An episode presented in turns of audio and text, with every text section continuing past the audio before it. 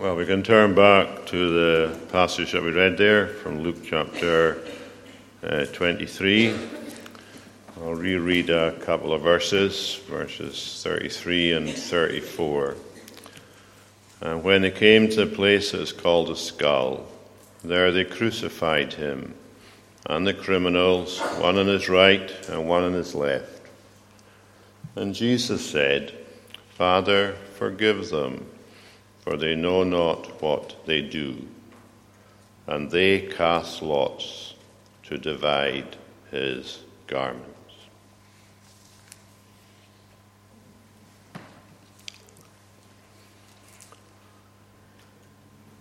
I suppose today in Jerusalem, many people took a walk to one of the options that is said to be Calvary. And no doubt they went there for different reasons. One might have gone there because it was a lifetime ambition. Others may have gone there because it's one of the sites that tourists go to when they visit the Holy Land. Others might have gone to strengthen their faith, just to see what the visible um, surroundings were like. And um, these options are, are um, are all valid. Um, it, is, it is very moving to go there and think that round about AD 33, Jesus was crucified there. But of course, we don't have to go to Jerusalem in order to go to Calvary. Uh, we can go there tonight. And I hope we will. Those that went today to the literal site, well, they would need a guide, wouldn't they? They would need someone to tell them what the various things around the locations signified. And uh, they would have to go with a certain attitude of mind. It's, it's, it's not the kind of place where you see people laughing. For whatever reason, they go there. And as we make our way to Calvary, we need a guide. And of course, that, that guide He's the Holy Spirit. In fact, He's the only guide. And He's the one that has guided millions to Calvary. And for all we know, He may be doing that uh, tonight in countless locations. And when he brings people to Calvary, he arranges for certain attitudes. What should be in our minds as we approach the cross? Read a hymn, I think it's kind of summed it up. To Calvary, Lord, in spirit now our weary souls repair, to dwell upon thy dying love and taste its sweetness there.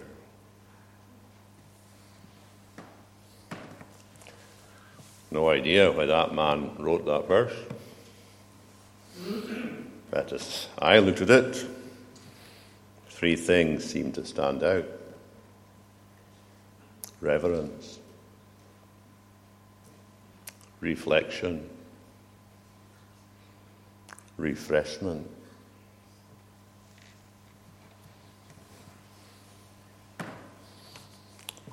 According to the man, our weary souls can go there.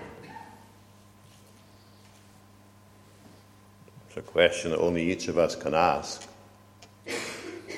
But are we weary? The normal effect of going through a desert is weariness.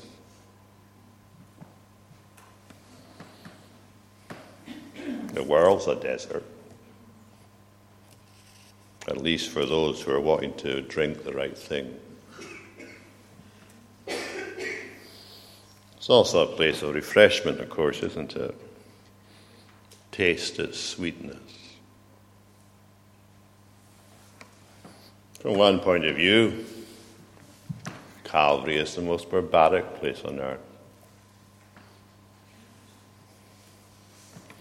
His face was bruised more than any man.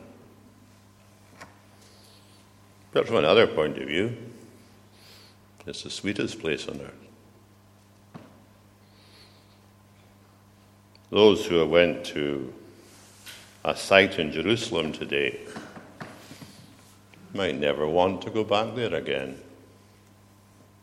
They've seen it. But uh, when we're led by the Holy Spirit, we'll want to go there as often as possible. Indeed, somewhere we should go every day. And it is possible to go there every day. Luke, um, as we know, the gospel writers all give their own slant on things. And Luke is the only one that tells us about this prayer. This prayer that Jesus made Father, forgive them, for they know not what they do. I wonder who told him about it. Not going to suggest an answer because I haven't a clue. But it is interesting that uh, the Matthew doesn't mention this prayer, nor does Mark, nor does John. But somebody must have heard it Maybe Luke, in his travels, met one of the soldiers. And that soldier said to him, Jesus prayed for me. Who knows?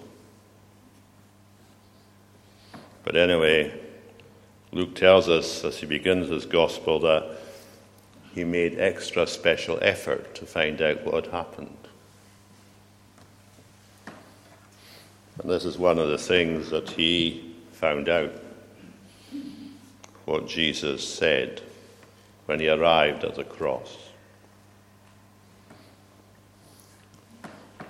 Just want to look at two or three things the location and the process. And then, secondly, the prayer of Jesus. What does his prayer actually mean? And then the gambling of the soldiers. What does that tell us? Their response. And then some lessons from it. The location and the process. Well, John tells us it's beside a very busy road. Everybody that walked by, they could see what was happening. They could comment. They could speak to the victims. Normally, probably shout abuse of some kind at them, but it was a very busy road. Mark tells us the time it happened.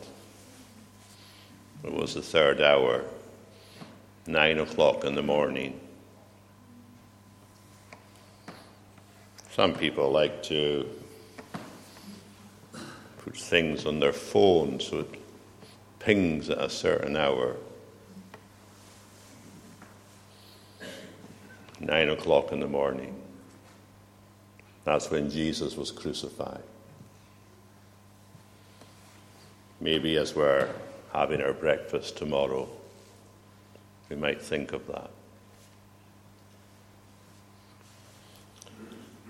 Luke gives a very brief description, very brief description of him, of what happened. In English, four words. There they crucified him. But then Luke didn't have to go into any great details because every person that was alive at the time he wrote the gospel knew full well what a crucifixion was like. They were bound to have seen one because it was one of the most common activities of the Roman Empire. It was the ultimate deterrent to any kind of um, person wanting to revolt against the state. Just take a look at someone who's been crucified. And that would usually put an end to any kind of thought of rebellion. Didn't for everybody, of course, but for a lot of people it did. But we may not be familiar with crucifixion. Somebody once said that we have sanitized the cross. We have taken away its offensiveness, its ugliness, its horribleness. What was crucifixion like? Well, normally the cross was shaped like a T. And sometimes the pole, it was just there all the time, just waiting for a victim to take the crossbeam along. Because the victim had to carry it, and he knew where he was carrying it to. At other times, they had to carry both parts of the cross. But anyway, it was like a T. And when the poor person got there, he was nailed by his hands through his wrists to the beam, arms stretched out, just to make it uncomfortable. And then he was, his feet it must have been quite a long spike, but it was pushed through both of them, probably down near his ankles. The fact that they were nailed in such a way made it hard to breathe. And we sang about that from Psalm 22. It's quite extraordinary that Psalm 22 mentions that detail as the Saviour struggles to get his breath, because that was a feature of uh, crucifixion. There in verse 15, and as I fight to draw my breath. After nine o'clock in the morning on that particular day, Jesus never had an easy breath. Every breath he took was a struggle for him. And that goes for the breath that he took before he made this prayer. It wasn't easy for him to speak when he was on the cross.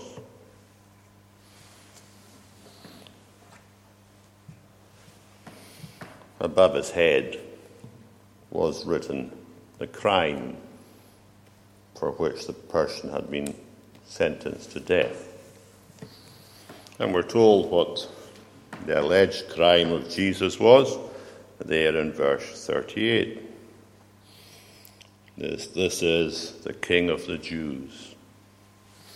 And everybody looking, walking past, would read it because it wasn't written in small letters. And it's inevitable that everybody that looked at that sign would say, wouldn't they? Well, that's some kind of king.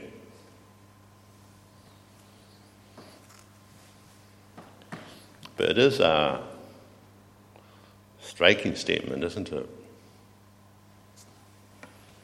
To have that above your head,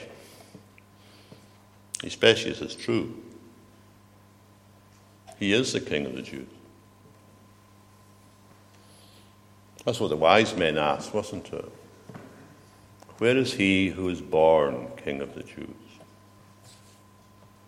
I wonder would they have gone on to ask at a later date, Where is he who died King of the Jews? But anyway, wise men do ask that second question. They don't just ask it at his birth, they also ask it at his death. Anyway, as we look at the three crucified people, we can see, can't we, that it's an amazing fulfillment of prophecy there. As Isaiah 53 tells us, he's numbered with the transgressors. But that prediction does raise another question, and that is what number? What number is he given? The place that he's placed in, put in, is the place where Barabbas should have been. And of course, Barabbas was the leader, the leader of the gang. Barabbas was meant to be number one prisoner, number one transgressor. But Jesus became number one transgressor. Barabbas, if he had been there, would only have been guilty of his own sins. But Jesus, when he went there, he didn't go for any sins of his own, but he was still number one transgressor because he had the sins of all his people having to pay for them. And if any of us look at our sins, well, how many are there? And each one of them, as our catechism tells us, deserves God's wrath and curse. And as Paul says in Galatians, cursed is everyone that hangs on a tree. But I suppose we can say, although we say it with reverence and trepidation, there was never anyone cursed like him. Christ became a curse for us. The innocent in place of the guilty. And what does it mean to be cursed? It just basically means to be judged by God. Not everybody that was crucified was in that situation. Some people were crucified, we might say, um, innocently. No doubt that happened. And of course, Peter himself, he was crucified upside down. And when he was crucified, he wasn't cursed. But Jesus, there he is. And as we pay our visit, what do we see? We see the only sinless man who ever lived, and he's about to become a curse. As these nails go through his hands and feet, that's his destiny to become a curse, numbered with the transgressors. Yeah, at the same time, he's actually near to the transgressors, isn't he? I mean, how far is he away from the other two? Well, he's close enough later on to have conversations with them. And it's rather intriguing that they do have conversations, especially since the three of them would find it hard to breathe. But there they are. That's the location and the process.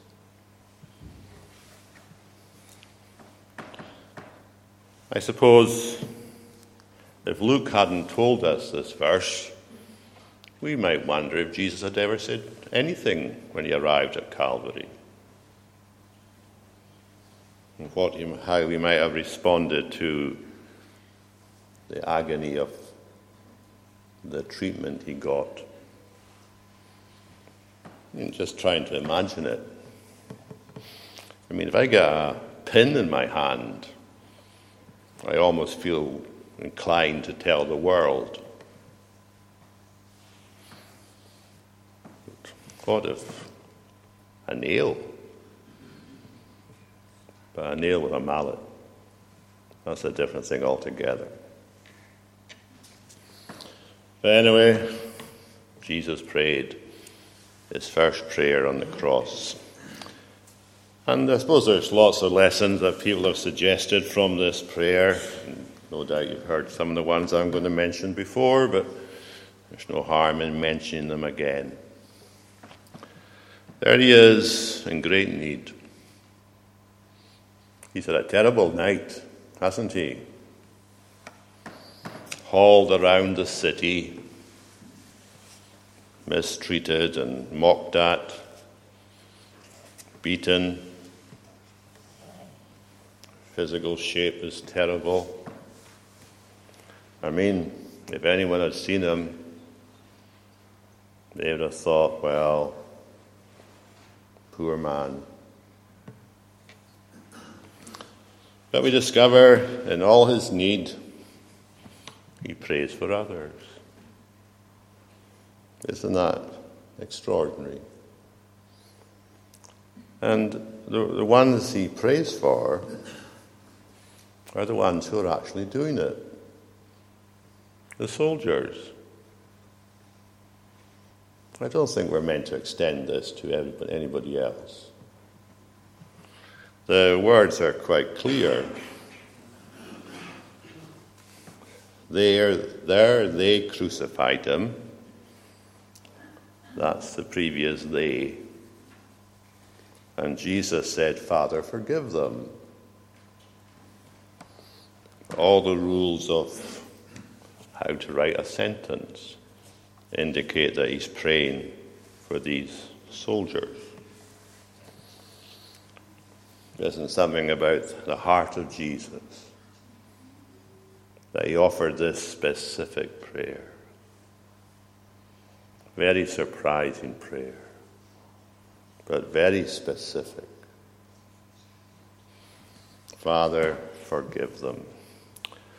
He's not the only one that's speaking there, of course, at Calvary. And there's a contrast between the way he speaks and how others are speaking there. In verse 35, well, there's the rulers, the Sanhedrin, the ones who have wangled all this. And there they are, and we're told there and strangely, they tell the truth. They don't intend to tell the truth, but they do tell the truth. When they say in verse 35, He saved others, let him save himself. If he is the Christ of God, his chosen one. He did save others, didn't he? That's what he spent his whole life doing. He couldn't save himself. He's got a choice before him save himself and save no one else. And if he wants to save anyone else, he can't save himself. But that's the contrast. What a horrible thing to say, even though it was true. And then there's the soldiers. After he has prayed for them, they join in the mocking. So, verse 36 The soldiers also mocked him, coming up and offering him sour wine and saying, If you are the king of the Jews, save yourself. Of course, they're the ones that put up the notice board above his head, aren't they? And how else should you, how else would you speak to a king by asking the king to show his power? But there is a difference, I think, between the rulers and the soldiers. The rulers speak out of malice. The soldiers speak out of contempt. And there's a big difference between the two, isn't there? But what a contrast between both of them and the voice of Jesus. When Jesus made this petition, of course, it's an example of his own teaching what to do for your enemies. Love your enemies. That's what he said in the Sermon on the Mount, wasn't it? Wonder if he had Calvary in mind when he said it.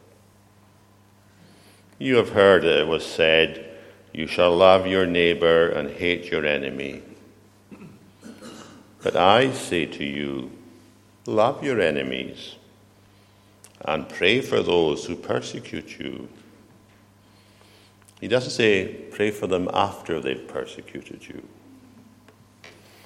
but pray for them as they persecute you, so that you may be sons of your Father in heaven. So here he is. And of course, that's what Luke kind of teaches, isn't he? It stresses at the start of his gospel because he says what he's at the start of the book of Acts, he says, when he's describing Luke, he says that he wrote before Jesus began to do and teach. Jesus practiced what he taught. And he did it on the cross as he prayed for his enemies. of course, Jesus could have said lots of things to them that would have been true. He could have said to them, You shouldn't be doing this. Do you not know who I am? And all kinds of things like that. But, you know, though Jesus was fully aware that these men were sinning, that was not the desire of his heart. And there in verse, where it says in verse 34, and Jesus said, I mean, the word said there is in the imperfect tense. So more literally it is, and Jesus was saying.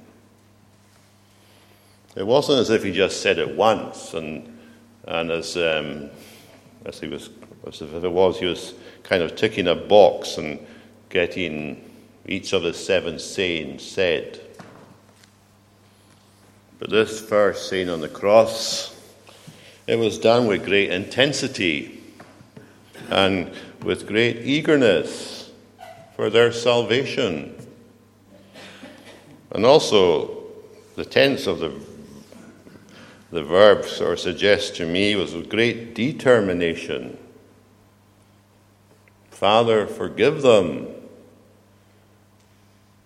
Perhaps he prayed it with each blow of the mallet. Who knows?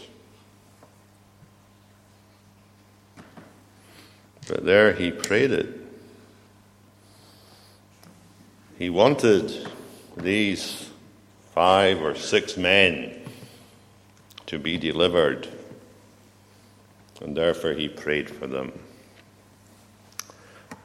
As I'm sure we noticed when we sang Psalm 22, these men are mentioned in Psalm 22. There's a fulfillment of prophecy that's happening here. As he says there in verse 16 of Psalm 22, a pack of dogs encloses me, the circle round me is complete. I am beset by evil men, and they have pierced my hands and feet. I count the number of my bones. With gloating eyes, the people stare. They throw the dice to get my coat. Among themselves, my clothes they share. These soldiers, I wonder what they thought, because we do know they were converted later on. I wonder what they thought when they ever sang Psalm 22. But anyway, they fulfilled the prophecy. Literally, extraordinary, isn't it? The psalm tells us that Jesus would struggle for breath, and it tells us what the ones who crucified him would be doing. And the psalm also calls them dogs. And the reason, one reason why they were called dogs, is because that's how Jews describe Gentiles. And these soldiers were Gentiles. So, as we listen into the prayer, it's just one side of a conversation, isn't it? What's going on on the other side. And I suppose normally when Jesus and the Father spoke to each other, they would speak through the Spirit.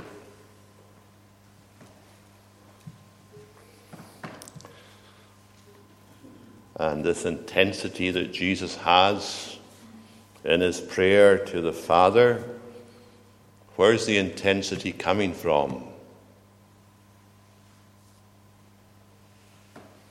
Where's the eagerness coming from? Surely it's coming from the Holy Spirit, whom he had without measure. And the, the Holy Spirit who searches the deep things of God, who at that moment knew what was in the mind of the Father and what would be pleasing to the Father to hear at that precise minute. Burdens the Saviour with this prayer Father, forgive them, for they don't know what they're doing. Heaven approved, approved greatly of this petition.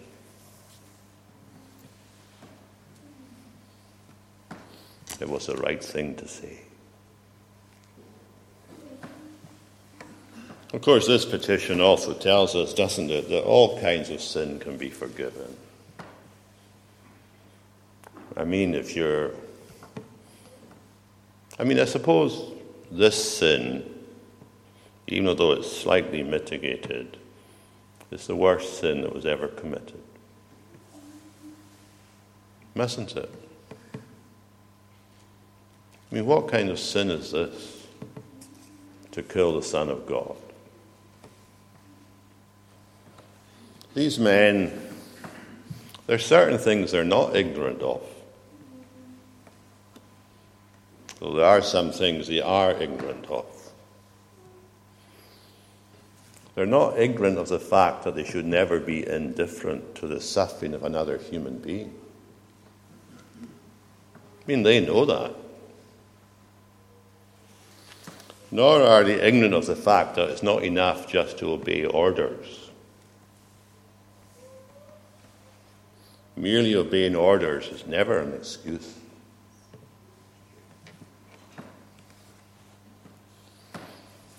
So when Jesus says they don't know what they're doing, he's not talking about that.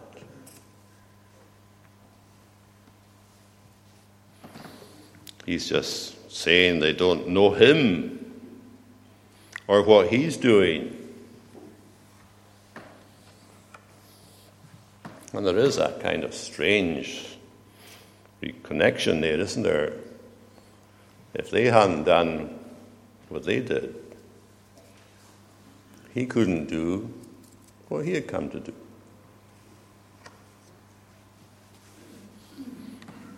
But he prays for them. They don't know what they're doing. They're committing this terrible sin, crucifying the Son of God. And if that sin can be forgiven, what sin cannot be forgiven?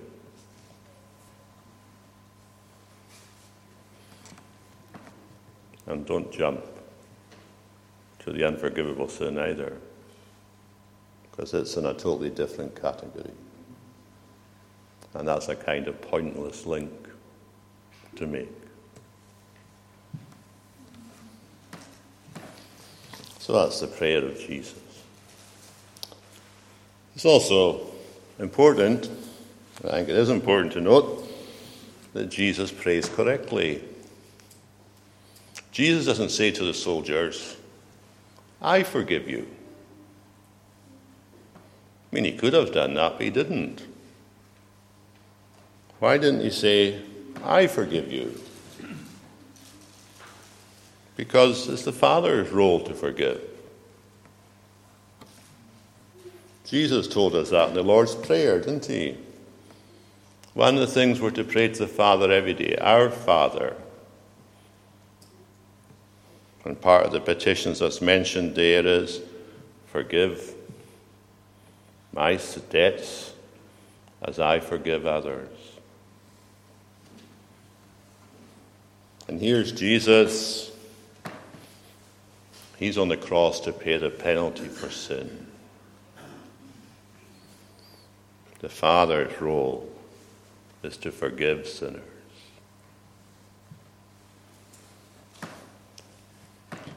And Jesus knows the heart of the Father.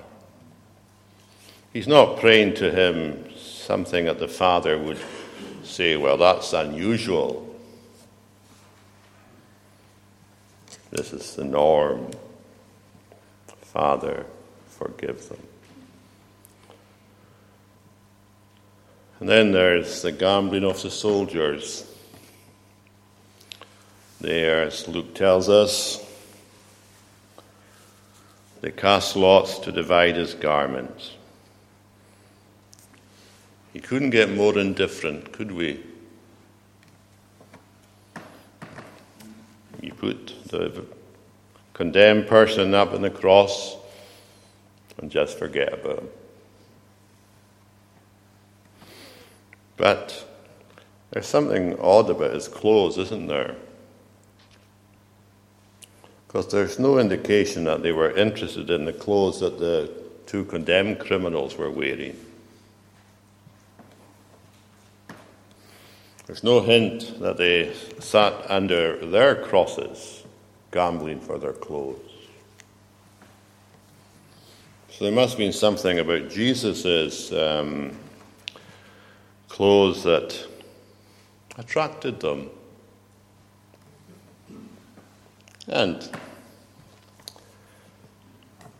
was he still wearing the coat that Herod gave him?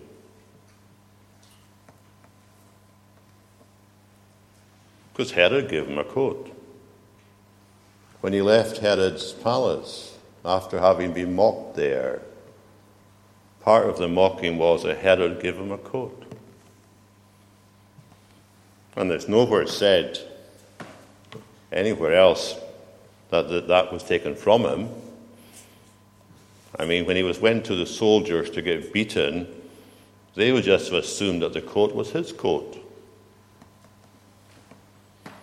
So maybe it was a very special coat, the coat of a king. quote, that would be worth keeping and not, as it were, um, throwing away like the clothes of the other people that were crucified. And we're also told in one of the other Gospels that his inner tunic, it was specially made. It was no use if it was divided into four or five, whatever it was. So they gambled for it. And of course, that was predicted too, as you mentioned a minute ago from Psalm 22. These soldiers are a real study, aren't they? How long does it take God to save a person? If they're down at the bottom, how long does it take for God to bring them up to the top? What degree of conviction of sin would be suitable for such cruel men?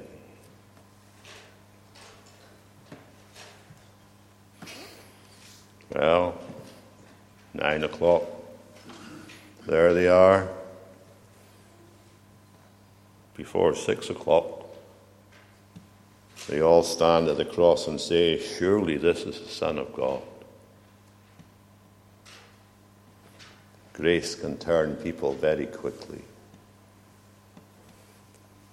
And the fact that they show no sign to us beforehand is completely irrelevant.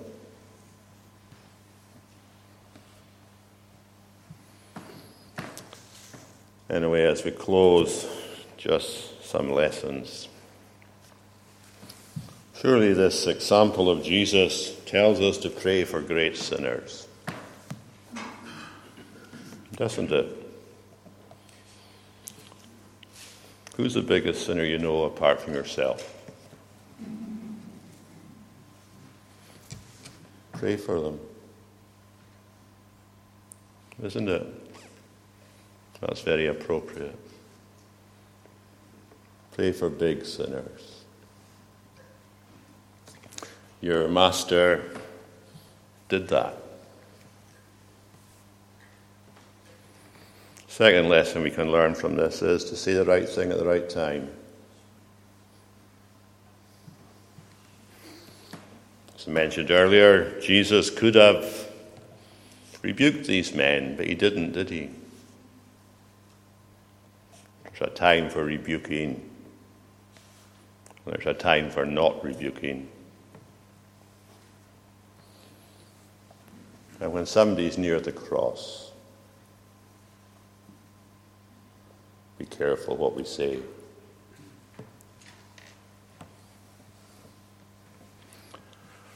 I wonder what the soldiers said later when they went home. Back to the barracks.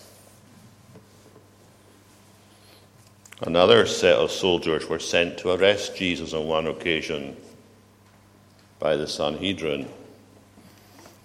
And they came back, saying, Never man spake like this man.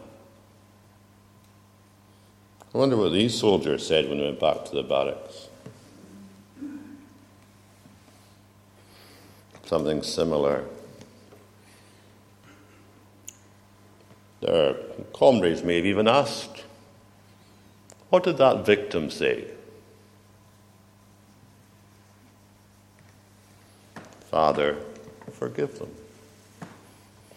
for they know not what they do. Another lesson is, of course, that even Jesus had to undergo the fact that no immediate indications were given that his prayer was answered. There was nothing in their behavior that followed his petition that indicated he had been heard. In fact, if we look at what they do after his petition, mocking him and offering him sour wine, we would almost say that's the exact opposite of an indication that he's been heard. You know, when we pray, we're not to look for signs that we've been heard. The comfort from prayer is not seen in what we can discern around us, but from the fact that we have committed it to God.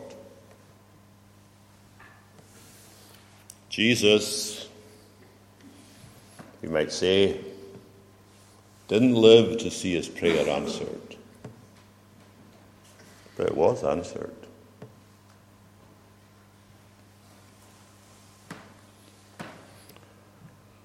So he understands, doesn't he?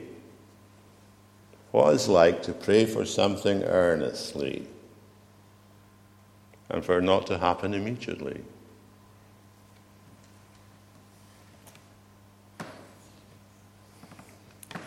Another lesson, of course, is that every sinner is ignorant, aren't they? Their ignorance doesn't make these soldiers unique. What unconverted person understands who Jesus is? And which of them can explain what he's doing on the cross? None of them. All of them, whoever they are, they come under this category of being ignorant. And that's important for us to keep in mind. And the last thing is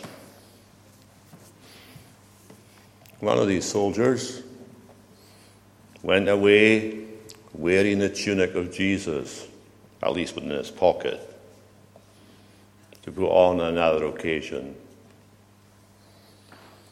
And we can imagine somebody saying to him, Where did you get that from?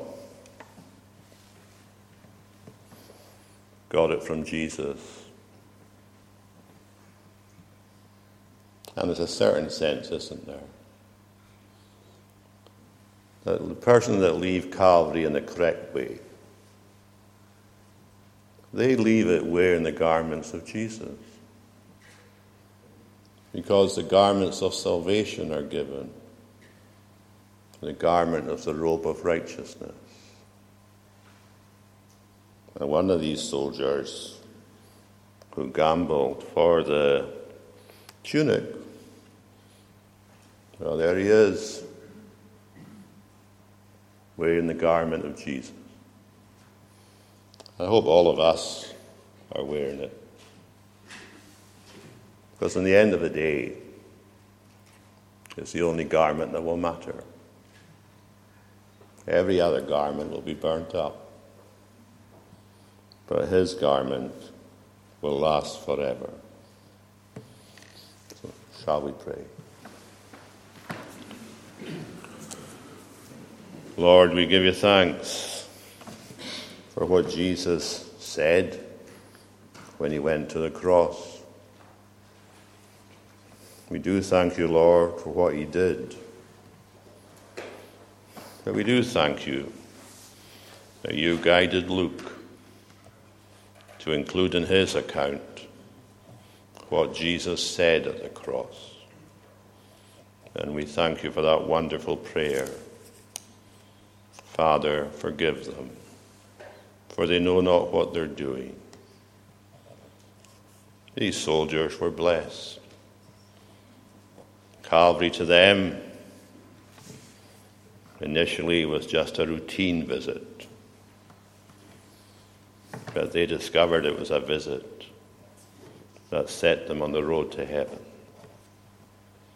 Lord, help us to follow their example. So bless us, we pray, for your own name's sake. Amen.